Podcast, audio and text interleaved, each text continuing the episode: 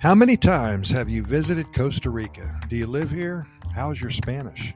Have you tried to learn but you're hitting a brick wall?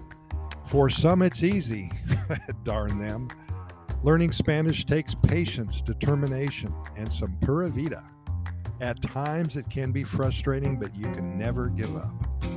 Hola will probably be the first word that you learn. Giving up on Spanish or working through the rough times, which one are you in?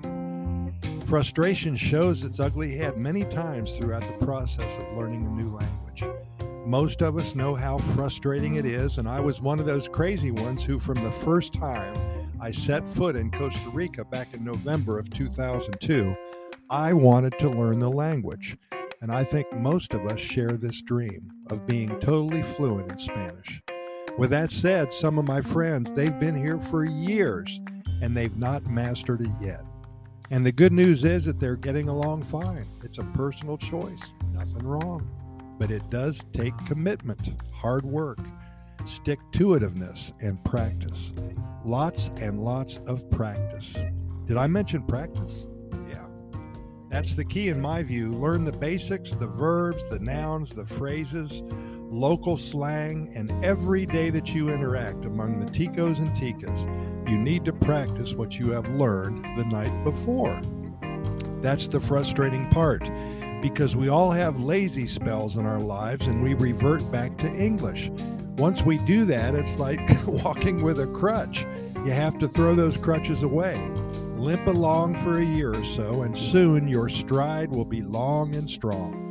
And remember that there's so many online sources that will assist in your success.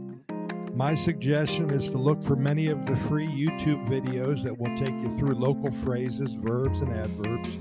You will find lessons on how to study, what to study, how to put a few sentences together. And as you progress, there will be another video to continue in the advanced stage with more difficult subject matter. There are many free apps as well that you can use on your phone. Duolingo comes to mind. This is totally free and will add some fun in your daily studies. They have an upgrade that costs money, but only use that portion of the platform if you want to. Whatever it takes, get it done. You will be rewarded 100 times over.